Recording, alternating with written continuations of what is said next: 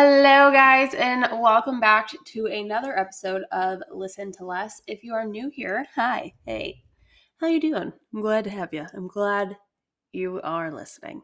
So today we're going to talk about how to track your cycle. So today's going to be another solo episode, a little bit more education based.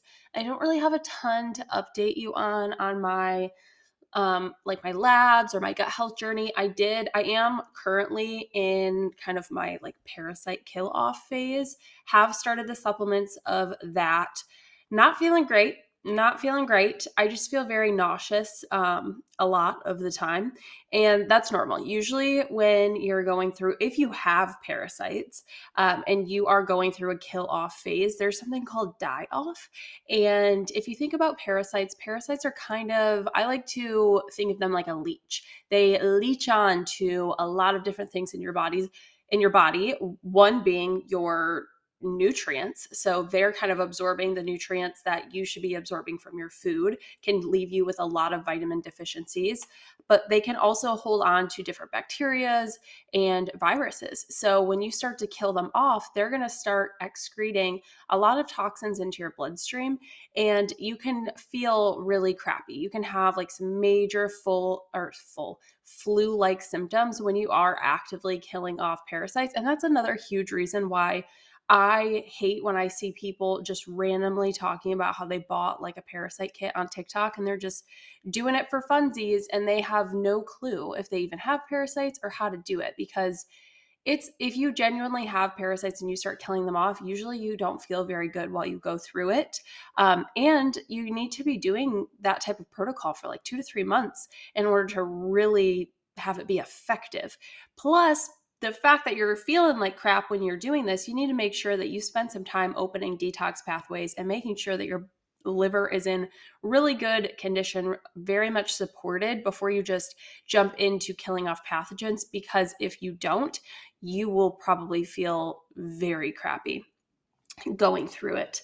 But other than that, that's kind of my only personal update. I did start a new course this week. So it's called FDN and it stands for Functional Diagnostic Nutrition. It is a 12 month course. I have 12 months to complete it. And it's a lot of coursework. There's a lot of coursework. I have, at the end of going through all of the coursework, I have about two months of um, like practical exams, written exam, and a oral exam that I will have to pass in order to get that title of practitioner. But I am pretty excited. I so far I'm loving the material and it's just helping me further my education and build up my credentials, which is awesome. So I'll be doing that this year. Um, and yeah, I'm really excited about it. But enough about me. Let's talk about how do you track your ovulation? Because I know that there's a lot of confusion. And this is one of those topics that I feel like I talk about it a lot, but at the same time, I have new people, you know, listening to me coming into my world all the time. So not everybody un- like not everybody has under or you know watched my content to fully understand the concept of tracking ovulation. So if you haven't listened to i think it was episode number three about like what should your period look like? What should your cycle look like? Understanding the phases of your cycle. Go back and listen to that first before you listen to this episode because if you don't things may not, might not make sense. We're going to touch briefly on the phases of your cycle before we jump into how to track but you need to go listen to that episode for a full breakdown on what your cycle entails, what's going on inside of your cycle. All right. So we have the phases of our cycle, right? So let's briefly go over those. We have the three main phases. So you've got your follicular phase, right? So follicular phase is day one through ovulation or up until ovulation. That also includes your period. So day one of your follicular phase is the same day as day one of your cycle. Also, day one of your period. Okay. A new cycle starts the first day you start bleeding. So that's your follicular phase. Then you have ovulation, which this could be anywhere from day 14 to 18, maybe even later or earlier, depending on who you are and when you specifically ovulate. But it's typically in the middle of your cycle, somewhere in there. And it is only a 24 hour event once you release an egg from your the follicle in your ovary that was most mature that follicle then turns into the corpus luteum. And if that egg that it was released does not get fertilized from sperm then and you get pregnant then it kind of disintegrates um, and is absorbed by the tissues and some of that tissue kind of flushes out with your period. So your corpus luteum is what then is going to release progesterone, and that is what's going to put you into your luteal phase. Just a reminder that if you are on hormonal birth control, this does not happen for you. You do not, you're not ovulating, you're not releasing eggs, you're not having a true period, and you're not going through all of these different phases of your cycle. So, today we're going to focus on ovulation and the days leading up to ovulation. So there's a couple different parameters that we can look at for that 5 to 6 day ovulatory or fertile window, okay? So if you ever see somebody say you're only fertile for like six days out of the month. Technically, very technically speaking, you're only actually fertile for 24 hours after that egg is released until that egg does not get fertilized and it starts to kind of break itself down. So that's the only time you're actually fertile. The reason that there's about a six day window of opportunity is because sperm can live in the reproductive tract for up to five to six days. So if you ovulate on Friday, but you have unprotected sex on Monday, then that sperm can live in you, and then you release an egg on Friday during ovulation, and it fertilizes that egg, and you become pregnant, right? So I feel like I should touch on this too. It's I believe it is important for you to ovulate, even if you don't want to get pregnant, because that's how we produce progesterone. So if you're not ovulating, then you're not getting that progesterone, and the progestin that is in hormonal birth control is not the same. It has none of the benefits that our naturally created natural progesterone has. Natural progesterone is very anti inflammatory, it's very calming, it's pro thyroid hormone, pro metabolism. Progestin doesn't do any of that for us. Progestin is actually very much more like a an androgen hormone or like a testosterone and we know when we have too much of that in our system too much testosterone ugh, testosterone or androgens as females we develop a lot of issues, right? So that kind of gives you some insight as to why a lot of people have issues on birth controls, more specifically, birth controls that are very high doses of progestin based birth controls. There's a huge rate of anxiety and depression with these types of birth controls because of the progestin that is being used in that type of birth control. So I'll get off my soapbox there. But that's why it's important to ovulate even if you don't want to get pregnant because you're just like skipping out on half of your whole menstrual cycle. Well, not, not your menstrual cycle, your monthly cycle. And you're not getting any natural progesterone. And so that can leave you feeling depressed. It can leave you feeling anxious. It can um, actually affect your thyroid and your metabolism. And so those aren't things that we want to sign up for for decades of our life, right? That's why kind of why I got off birth control because I was like, man, you know, I know there's an easier, well, maybe not, it's not easier. Once you get used to it, it's pretty easy, but there's a better way to prevent myself from getting pregnant, but also not stripping myself of my natural hormone production that helps me to feel like a human, right? So, going back to your cycle, sorry, I am a little bit scatterbrained today. I'm a little bit all over the place. But we have that six day window where sperm could live in the reproductive tract and then the day of ovulation you could become pregnant. So that's that's like the time frame of where you want to be paying attention to things and we're going to really kind of pay attention um, to cervical mucus to your symptoms potentially uh, luteinizing hormone test strips and then we're also going to take our temperature. Now it sounds like a lot. It sounds like you're doing a lot in order to just figure out when this ovulation date is. once you start doing it and once you get used to it, it's like nothing. Like I don't even I do all of these things and I don't even think twice about it. Like it's just part of my day. It's just it's takes less time for me to do all of these steps than it does to brush my teeth. I have an electric toothbrush that goes for 2 minutes and it takes me less time to do all of this tracking of my ovulation than it does to brush my teeth just in the morning like it's even less time compared to if I'm brushing my teeth morning and night because that's 4 minutes, you know? So it's really really not that difficult. If you are someone that is has recently got off of birth control, when you get off of birth control or if you haven't even, you know, you've been off birth control for a while or you've never been on birth control but you have irregular cycles or maybe missing cycles, these steps may not be as accurate and you're going to have to be a little bit more cautious um, of having unprotected sex if you are not trying to get pregnant, right? So, the big one is when you're coming off of birth control. I suggest that you fully understand how to track all of these metrics before you, you know, jump ship and get your IUD taken out or you don't go back for another shot or you stop taking your pill. Make sure you understand these metrics and you get test strips. You get like the app on your phone to start logging your symptoms and your discharge. You get the thermometer so that you can start doing that as soon as you stop your birth control. You could do it while you're on birth control, but you're not ovulating. So you're not really going to see any of these metrics show up while you're ovulating. It might be very random um, and kind of difficult to understand because you're not ovulating but it gives you the practice of you know getting in the habit of doing these things on a daily basis right and then also just note that while your cycle is regulating post birth control or while you're going through a healing journey to kind of regulate your um, irregular cycles from PCOS or whatever it may be,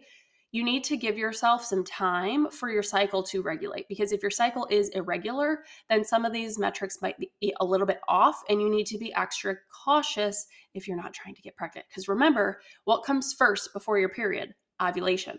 So if you have an irregular cycle or you haven't gotten a cycle yet, you are going to ovulate and then get your period, right? So if you're not careful, then you could get pregnant before you even have your first period, if that makes sense. Okay, so the first thing I want to talk about is just the symptoms leading up to ovulation. So, this is when we're in our follicular phase. So, estrogen is high. This is where estrogen is the dominant hormone.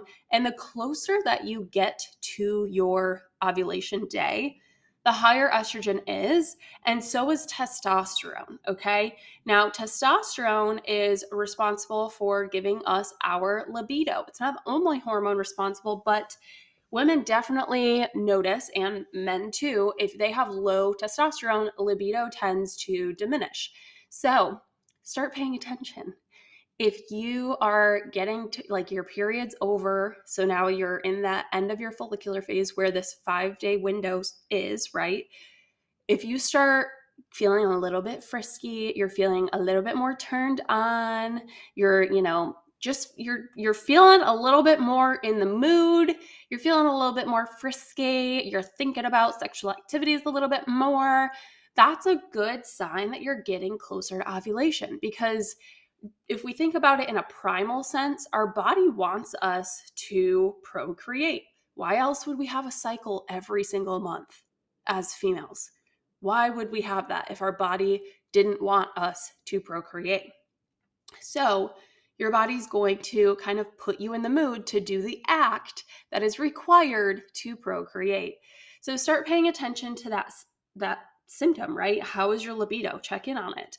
I notice like when I am getting close, my libido skyrockets. And then afterwards, it's not that it completely goes away, but I'm less likely to initiate sex than I am leading up to ovulation. Okay. So it's, you know, when you have a regular cycle, it's pretty easy to notice that. So that's one of the symptoms. The other thing is just your energy levels are going to be a lot higher leading up to ovulation because of the testosterone, because of estrogen. So when those hormones are peaking, you're going to feel like the most energetic of your cycle. And just knowing, you know, after tracking for a couple of months, like, okay, I regularly ovulate around day 18. So it's day 16. So I am really close to ovulation, right? Once you get in a pattern and you start to really understand your body, tracking that ovulation is going to be a lot easier because you're going to see the patterns. You're going to know, okay, it's around this day of the month, so it's coming up. Side tangent here your period does not necessarily coincide with the day of the month. Remember that not all months have the same amount of days or weeks in it. And I know a lot of women get really confused. And when I ask them, where are you at in your cycle? They're like, I don't know, but it's supposed to start on the first. And they tell me that it's irregular because maybe it started on the second or the third or the fourth of the month instead of the first. But just remember if you're not on birth control, you don't have a solid like four week schedule. You're not on that schedule anymore. And there's different amounts of days in each month. So it's normal for your period. Like it does not coincide with the days of the actual calendar year. So that's kind of like not a great way to track it. And sorry, I'm get I'm going on a side tangent here, but just know that your period can be regular, even though it doesn't always land on the first of every single month, um, because there's different amounts of days in the month. Okay. All right. So moving on, we talked about some symptoms that correlate with ovulation. So next, let's talk about cervical mucus. Okay. Also known as discharge. And if you were someone that was on birth control and then recently got off, you'll notice that off of birth control, you have a lot more discharge than you did while you were on birth control. This is because the rise in estrogen that's happening in your late follicular phase while you're getting close to ovulation is responsible for changing that cervical mucus. Okay. So, when there's not a ton of estrogen, we're considered in more of a dry phase. So, even your period is considered quote unquote a dry phase, even though you're bleeding, but blood is not considered a lubricant. So, it is considered a dry phase. Okay. So, because estrogen is lower. As estrogen starts to increase, it's your cervical mucus is going to get more watery, more stretchy, kind of like that egg white material. And I'm talking raw egg whites. When I first learned that discharge was supposed to look like egg whites, I don't know why, but my mind went to like cooked egg whites. And then I realized if my discharge looked like cooked egg whites, that was an infection. That wasn't normal. So just know I'm talking about raw egg white material. So when you start to notice cervical mucus or discharge, and I'm talking like you're not have you don't have to look up there, but when you're wiping or in your underwear, if it's kind of like dry, you don't have any, or it's really thick, it's really tacky and almost like kind of like ball like, that means you're you may not be in that 5-day window yet. That just means that you're not necessarily fertile yet. This could be in your early follicular phase or in your luteal phase, but pay attention because as that cervical mucus starts to change and it starts to become more stretchy, it becomes watery, it becomes like that raw egg white material. I'm I am an open book, guys. I really hope that like Drew's mom's not listening to this. Um, or my mom. Mom, please don't listen to this. But I notice when I am entering that five day window, there is a day every month where I have to change my underwear multiple times because it is like a freaking waterfall in there. It's just I am so it's like I'm so wet. Like it just it's just falling out of me like water and I it's uncomfortable and I feel like I peed my pants. I didn't pee my pants, but I have to literally change my underwear once or twice a day because it's just so wet. Now that doesn't happen to everybody and I'm just talking like I'm not aroused. I'm just like sitting there doing work and it's just like, "Oh my god, what's coming out of me?" Um but yeah, so that would mean that I am entering my fertile day uh, fertile five day window, right? That doesn't necessarily mean that that's the day I'm ovulating, but I'm getting really close to ovulation, okay? So, noticing those changes, that's one way that you can see when you are getting really close to ovulation. Next, we have your luteinizing hormone. So, if you remember from um, episode three, We talked about the different phases and the hormones that accompany them. And we talked about as estrogen rises, it signals your brain to release a hormone called luteinizing hormone, also known as LH. LH then tells the follicle that is the most mature to release an egg.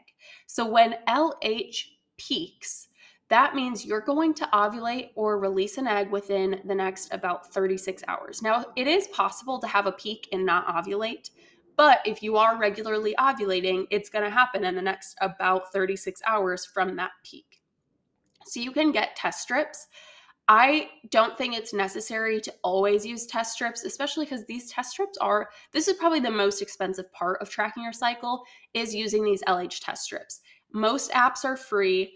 Um, the you can get the, the very basic thermometers for your basal body temperature. We're going to talk about next on Amazon. I have all of my favorite um, like test strips. My favorite app is the Premom app and my favorite thermometer, all linked in my Amazon storefront. You can also get um, like bracelets to wear, like the Ava bracelet, or I think it's called Tempdrop, is another band you can wear at night on your arm. Or if you have an Oura ring, you can also track your temperature in your Oura ring to um, track your basal body temperature. But I'm getting ahead of myself because we're talking about luteinizing hormone.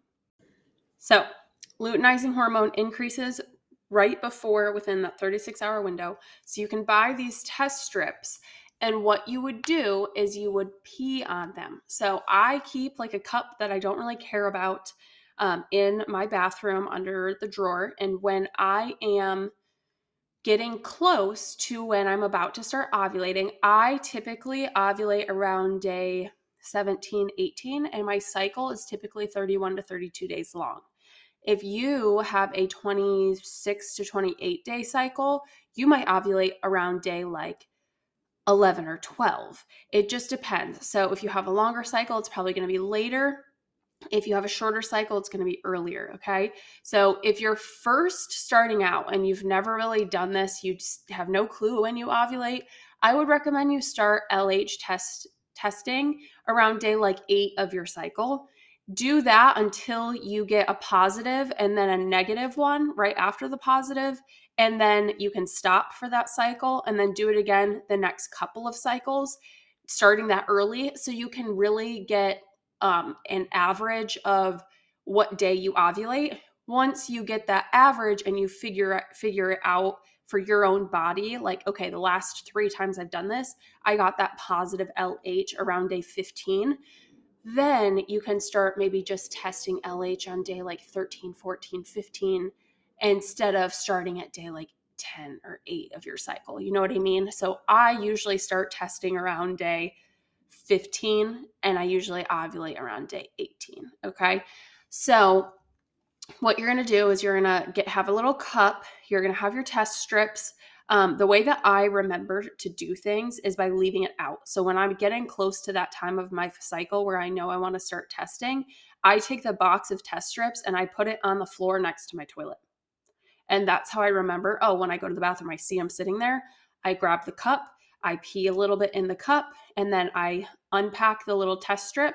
It's just like a pregnancy test or like a COVID test. You've got your control line, you dip the little stick in your pee, and then if there if the second line shows up very faintly, means you're not you don't have an LH peak. If it doesn't show up at all, still no LH. If it shows up just as bold as that control line, that's probably your peak. But you want to do it a couple days leading up to that peak. And then you also want to do it after that peak until the line kind of like starts to fade or disappears again. So you have a good idea of what day that real peak was on. In the app, I use the Premom app. You can upload a picture of your LH test. So you can upload one a day if you do test multiple times a day, because remember, ovulation doesn't work on our like daytime clock just because our day starts at 8 a.m. doesn't mean we're going to ovulate at 8 a.m. You can ovulate at any time during that period. Um, lost my train of thought again. What is up with me? I like cannot think today.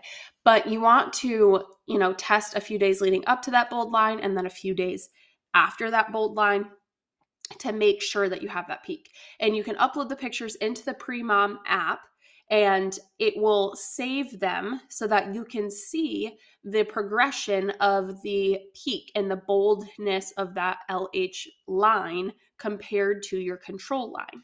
And then after, you know, you it goes from bold to um like not as bold, faded, then you can stop testing and you have figured out your peak. And then in the app, it will give you like a little line, a line graph of your LH going up and down. So then that comes into your basal body temperature. So your symptoms, your cervical mucus, and your LH tell us when we're entering our five day window, when we're entering like our 24, 36 hour window, and then your basal body temperature tells you after you have ovulated. So remember, in your luteal phase, you are producing progesterone, okay? So progesterone has a heating effect on the body. It is pro thyroid, pro metabolism, all right? So having a higher metabolism means that you're going to burn more energy. Your temperature will rise. That's why people that have hypothyroidism feel cold all the time because they have a low or a slow metabolism. So they're not burning as much energy. So they feel cold. Um, so when it comes to your basal body temperature, I recommend you take your temperature every day of your cycle, whereas your luteinizing hormone you're only doing like right around ovulation.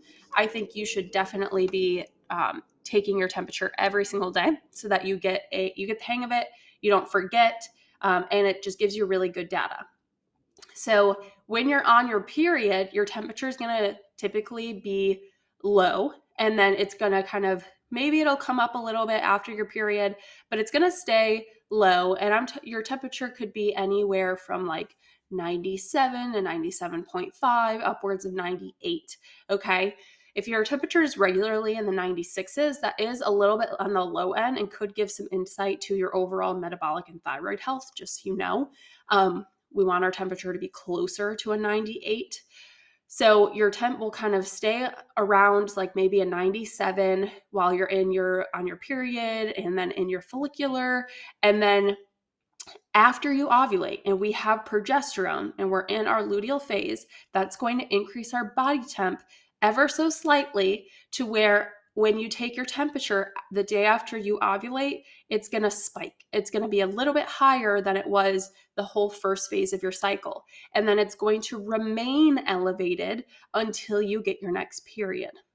Okay. And then you might see it start to kind of drop as you are about to get your period, but it will overall remain. So if you were regularly in like hitting 97, 97.2, 97 one before, and then you ovulate and you see 97.8 and then 98.0, that means you ovulated right there. And the first day that it jumped up, that was the day after you ovulated.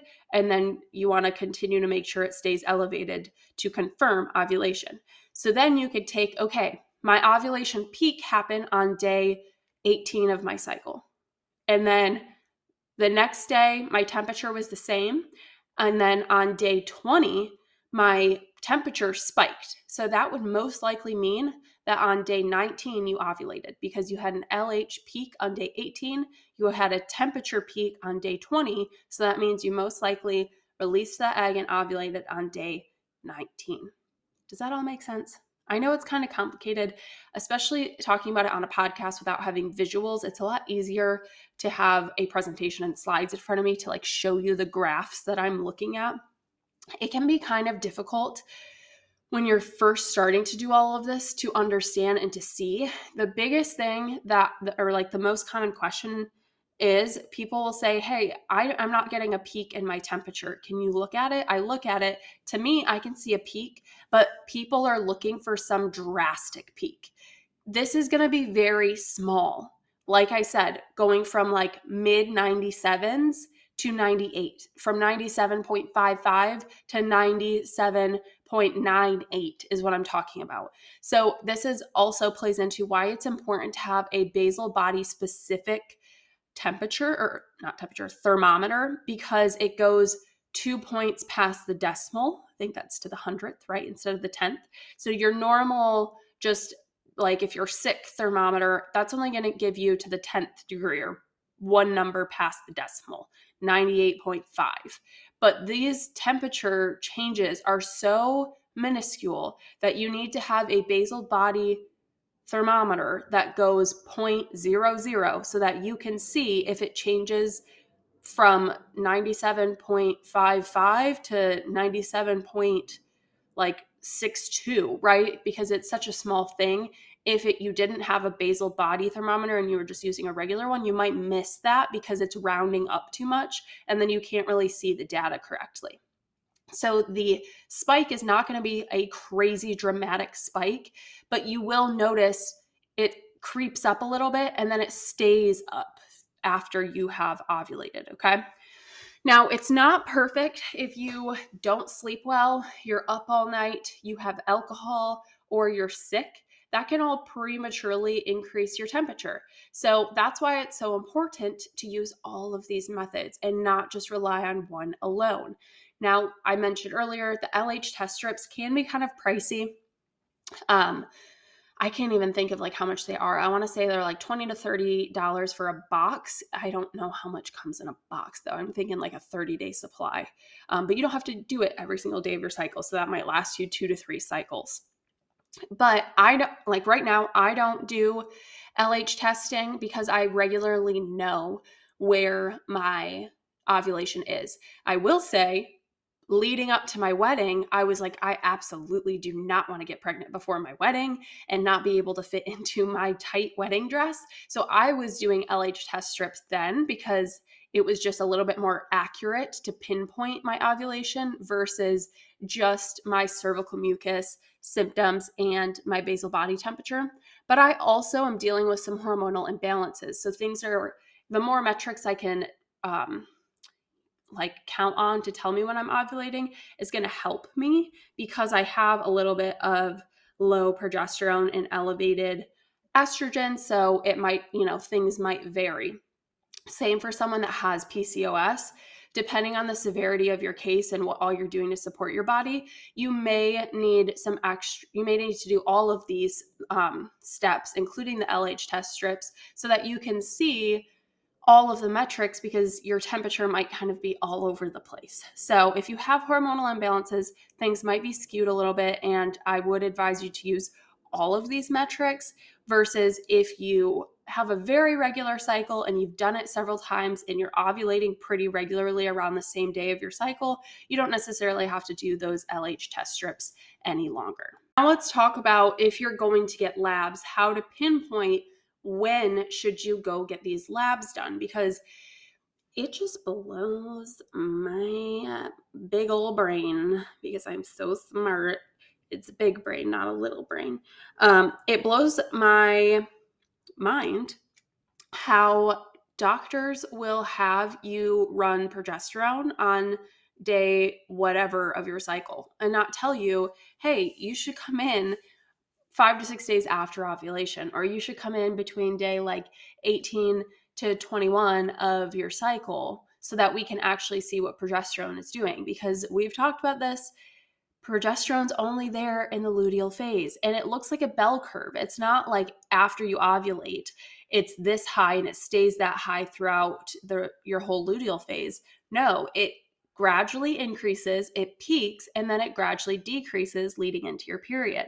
So we want to get your blood work done right around that peak of progesterone so we know what's the highest amount that you're producing mid luteal phase because if we test too early before ovulation, we can't even see your progesterone levels. If we test the day after ovulation, okay, you might see a little bit, but it's going to look like you have low progesterone because you're not measuring at your peak. You're just a day after ovulation.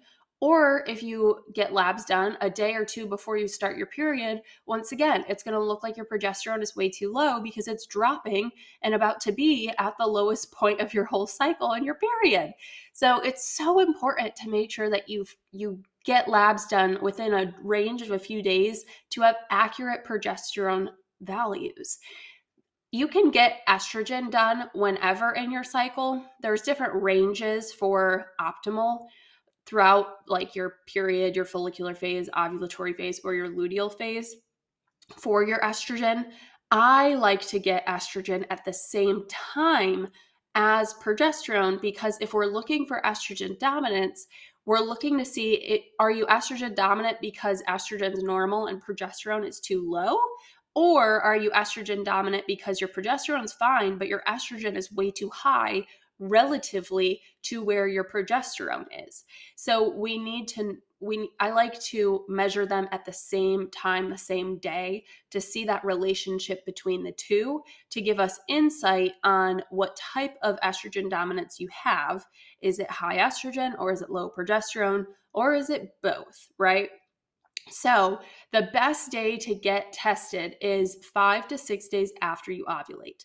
So, in order to determine that, you need to follow all of these steps you cannot just rely on the Premom app or the Flo app or whatever app you're using. I don't care what one it is to just tell you when you're ovulating if you're not watching your symptoms, you're not watching your discharge, you're not testing your LH, and you're not taking your temperature. That app is just guessing based on the length of your cycle and the average of what everybody else's length of their cycle is from all the data the app collects from all of its users.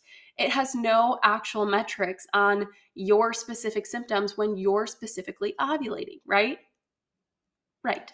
So you can't just guess based on what the app tells you unless you're inputting all of this information and then whatever the app is predicting, ha- the app has discharge, LH test results, and your t- temperature to be able to then give you an accurate prediction of, hey, you ovulated on this day, right? And it's not foolproof. It might have been a day one way or the other, but at least it's giving you a roundabout like three day span of like you ovulated within this three day window, right? So if you are doing all of that, you can then count ahead five to six days from when your predicted ovulation is. And that's when you can schedule your labs to get drawn, whether that be blood, saliva, or urine. Whatever way you're doing it, you should still be testing during that time of your cycle. If you listen to this and you're like, there's no way in hell I'm doing all that work, Leslie, even though it takes you less time than it does to brush your teeth in the morning, well, I guess you can just use the general rule of thumb of get tested between day 18 to 21 of your cycle. But here's the issue with that I ovulate on day like 18 most most cycles. So 18, 19, 20, 21. 21 would only be 3 4 days later depending on what time I ovulated, right? So that might not be the best day for me to get labs and I would actually want to go on day like 23 for myself. So guessing on oh, go between day 18 and 21 or 18 and 22 is not going to be the most accurate. It's going to be way more accurate than letting the app tell you. But I would still me- measure all of these things, especially if you're getting labs. Even if you're like, I'm not sexually active, I don't want to track all of this. If you're going to get labs, track it for a couple of cycles to figure it out for the efficiency and the reliability of those lab results so that you can actually come up with a program for yourself or a protocol for yourself to fix any abnormalities in those labs that are causing you symptoms and so that you you don't come to me or somebody else with labs and your progesterone looks like it's 0.2 but it's because you got it tested in the wrong phase of your cycle right so it's important to understand this stuff so that you can understand where you're at in your cycle you can understand if you are ovulating but you can understand it so you can get pregnant, or you can understand it to avoid pregnancy, but also for lab values to make sure those are accurate as well. All right, y'all, that is all I got for you. I was going to kind of talk about fixing estrogen dominance, fixing low progesterone today, but I seriously don't know what's going on. I am about to get my period here soon, and that might be why I can't think straight but I want to make sure that I don't just kind of rush through it because I'm tired and my brain's not working. I want to make sure I give you all of the information that is super valuable to helping yourself kind of navigate estrogen dominance and low progesterone. So I'm going to make that a whole episode on its own.